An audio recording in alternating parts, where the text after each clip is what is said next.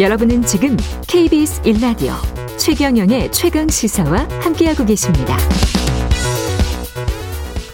네, 백신 접종률 높아지면서 예, 2차 접종률 70% 넘었고요. 우리나라 여행사들도 업무를 재개하고 있습니다. 우리나라 사람들이 많이 방문하는 동남아 곳곳에서도 백신 접종자 대상으로 무격리 입국이 허용된다고 합니다. 방콕 현지에 나가 있는 KBS 김원장 특파원 연결돼 있습니다. 안녕하세요. 안녕하세요. 예, 방콕 현지에서 자가격리, 자가격리는 아니고 특파원 활동 열심히 하고 있죠. 예. 아, 자가격리했던 데가 1년 지났습니다. 그때 예. 15일 자가격리했었는데 지금 자가격리 7일로 줄었고요. 이제 예. 다음 달부터 태국이 이제 한국 등 46개 나라에 격리가 없어지는 입국이 가능해집니다. 아, 이 동남아 국가들, 유럽 국가들과 마찬가지로 특히 이제 관광 산업이 굉장히 큰데 타격이 네네. 심했겠습니다, 그동안에. 그렇습니다. 태국만 해도 GDP가 15%, 캄보디아도 한 17%, 베트남도 10%가 넘고요. 우리나라가 예. 관광산업이 한 3% 되더군요. 찾아보니까. 그러니까 음. 특히 관광산업은 대면 서비스잖아요. 대부분. 예. 사람이 사람 만나면 안 되는 상황에서 가장 큰 타격을 입었죠. 네. 그러면 태국 주요 관광지 분위기는 이제 이제 좀 장사 좀 되겠구나 하면서 좀 들썩들썩 합니까? 어떻습니까? 그렇습니다. 그렇습니다. 네. 예. 지난주에 파타야에서 방송 때문에 다녀왔는데 호텔 예. 다시 뭐 부랴부랴 문 열고 있고요. 한 10여 개 나라 문 열려나 했더니 이제 어, 정부가 46개 나라를 지난주 금요일 날 11월 어. 1일부터 46개 나라는 태국에 격리 없이 들어옵니다. 이렇게 선언을 하니까 뭐 어, 최 앵커 설명처럼 뭐 들썩들썩합니다, 지금. 아, 어. 그동안엔 뭐 내국인 관광으로 버티고 있었는데. 예. 그 정부가 내국인들 뭐 저 여행 가면 30% 호텔비 대신 내주고 뭐 이런 정책 그 이제 하지만 이제 이런 걸로 버틸 수가 없었던 거죠. 네. 예. 후라이 총리가 다시 코로나가 심해져서 문을 다시 닫을 수도 있겠지만 어. 우리 그렇게 갈 수 없다. 왜냐하면 예. 그러면 이제 내수가 너무 영향을 더 이상 못 버티고 음. 그래서 우리 정부가 다 책임져 줄 수도 없으니까 이러면서 이제 이번에 대폭 문을 열게 된 배경을 설명했습니다. 예, 윤필선 님이 전에 두 분이 동기라고 하시면서 웃으셨던 모습이 기억납니다. 이렇게 말씀하셨는데요. 김원장 네. 기자님, 미얀마 기사와 동남아 쪽 기사 잘 보고 있습니다. 건강하세요. 이렇게 말씀하시고. 제가 감사합니다. 저 모두에 김원장 기자랑 워낙 친하기 때문에 약간 장난으로 말한 거예요. 잘 아시죠? 네네네. 예. 청취자분들도 그렇게 이해를 해 주셨으면 고맙겠습니다. 예. 김원장 기자 열심히 일하고 있습니다. 이 PCR 검사 가서 네네. 우리 같은 경우는 PCR 검사만 받고 가령 뭐 파타야를 간다. 그러면 네네. 가고 그 다음에 한국으로 와서는 따로 뭐 격리 안 해도 되죠. 어떻게 됩니까, 절차가? 그렇습니다. 그, 어, 그러니까, 어, 해외여행이 저, 에, 저 자유여행이 되려면 예. 자기 자신의 나라와 여행 가려는 나라 모두 격리가 풀려야 되는데 이제 태국이 풀린다는 뜻입니다. 지금 예. 인도네시아 발리도 지난 14일 날 한국 등 아홉, 아, 19개 나라에 풀렸고 어, 하나 둘씩 지금 풀려가고 있습니다. 아, 예. 그 다음에, 어, 베트남도 한국 분들 많이 있었죠. 어, 다낭, 호이안, 치앙마이, 아, 저, 또 하롱베이, 뭐, 이 다, 호치민 빼고는 올해 안에 개방한다 이렇게 선언해 버렸습니다. 어, 그런데 이제 들어올 때 아마 음성 검사서, 아직 나라마다 다른데요.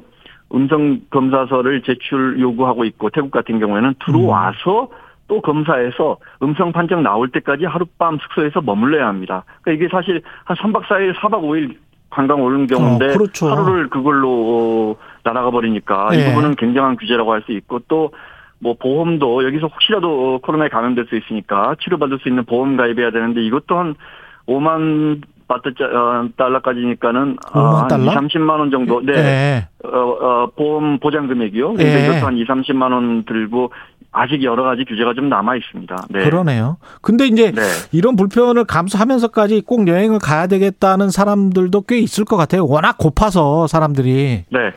그럼요. 아, 그동안에 왜 저 그냥 비행기 타고 기내식 먹고 두세 시간 돌아오는 사건도 싱가포르나 그랬죠, 그랬죠. 다 팔렸잖아요. 예. 그 정도로 여행 수요가 지금 1년 7개월, 8개월 묶여 있으니까 뜨겁고 예. 사이판 같은 경우에 이제 코로나 검사 받고도 닷새 동안 한 숙소에만 머물러야 되는데 음. 그 나라를 지정해 줍니다. 한국은 여기에만 딱 머물러라 한국인들은. 예. 그런데도 지금 연말까지 한국에서 8천 명 완판됐다고 하니까 8천 그명 완판됐다. 예. 네 사이 사이판은요 그 마리아나 주정부가 호텔비와 검사 비용 다 내준다고 하더군요 닷새치를. 음. 그리고 지난 말씀드린 것처럼 지난 금요일에 태국 정부가 46개국 무격리 입국 발표를 했었는데 지난달 초부터 제가 어, 어 인터넷을 보니까 이미 한국에서는 이거 치앙마이에 골프 치러 오는 상품을 팔고 있더군요. 아. 발표도 하기 전에 그러니까 그 정도로 어 여행 수요가 참 뜨거운 것 같습니다. 네, 지금 여기 예. 한국이나 파타야에 우리 교민 상당수가 이 관광업에 종사하시는데 그분들도 지금 뭐 아주 저 기대에 들떠 계시고 이제 다 음. 그동안 닫았던 음, 상저어문 열고 계십니다. 네. 관광지에서 거주하고 그 다음에 장사하시는 분들 같은 경우에 백신 접종률은 어느 정도 되나요? 어, 관광지는 아주 높고요. 푸켓은 지난, 태국 푸켓은 지난 7월부터 샌드박스로 이렇게 이제 무격리 입국을 허- 이미 허용하고 있는데 거기는 예. 70% 80% 가까이 2차 접종 마친 다음에 문을 열었고요. 음. 여기 방콕도 70% 가까이 됩니다. 물론 태국 전체로 보면 2차 접종 마친 게 40%밖에 되지 않고, 음. 어, 또, 이 동남아 국가들은 시노백, 시노팜, 중국산 백신을 한 절반 정도 맞아서 예방률이 다소 떨어지긴 하는데, 특히 베트남은 아주 낮습니다. 베트남은 지금, 음, 음, 백신 접종 완료율이 20% 겨우 넘었는데, 예. 그런데도 불구하고 문을 열려고 저렇게 하는 거 보면 어. 얼마나 힘든가, 얼마나 경쟁적으로 동남아 국가들이 지금 관광지를 개방하고 있는가, 아, 어. 이런 부분이 있고요.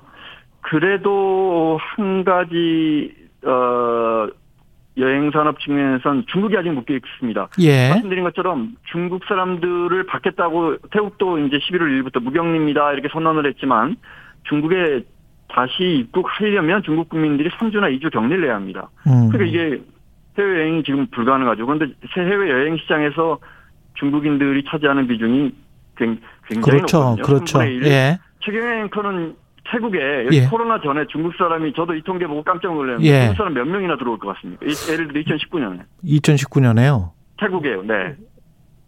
천만? 많다고 하니까. 천, 천, 정확합니다. 1,100만 명이 들어왔습니다. 1,100만 명. 우리 국민이 190만 명이 들어오는데 한 해 태국 전체 관광객이 그러니까 근데 그 중국 관광객들이 아직 발이 묶여 있기 때문에 그러네. 어 우리 국민들이 지금 우리는 방역 상황이 좋아서 우리 국민들이 음. 갈수 있는 동남아 관광지가 하나 둘씩 다 열리고 있습니다. 이거는 맞지만 예. 동남아 관광이 정상화되기는 쉽지 않아 보입니다. 빨리. 네. 알겠습니다. 여기까지 듣겠습니다. 지금까지 KBS 김원장 특파원이었습니다. 고맙습니다. 땅콩이었습니다. 예. 10월 26일 화요일이었습니다. 예. KBS 일라디오 최경령의 최강 시사였습니다. 내일 뵙겠습니다. 고맙습니다.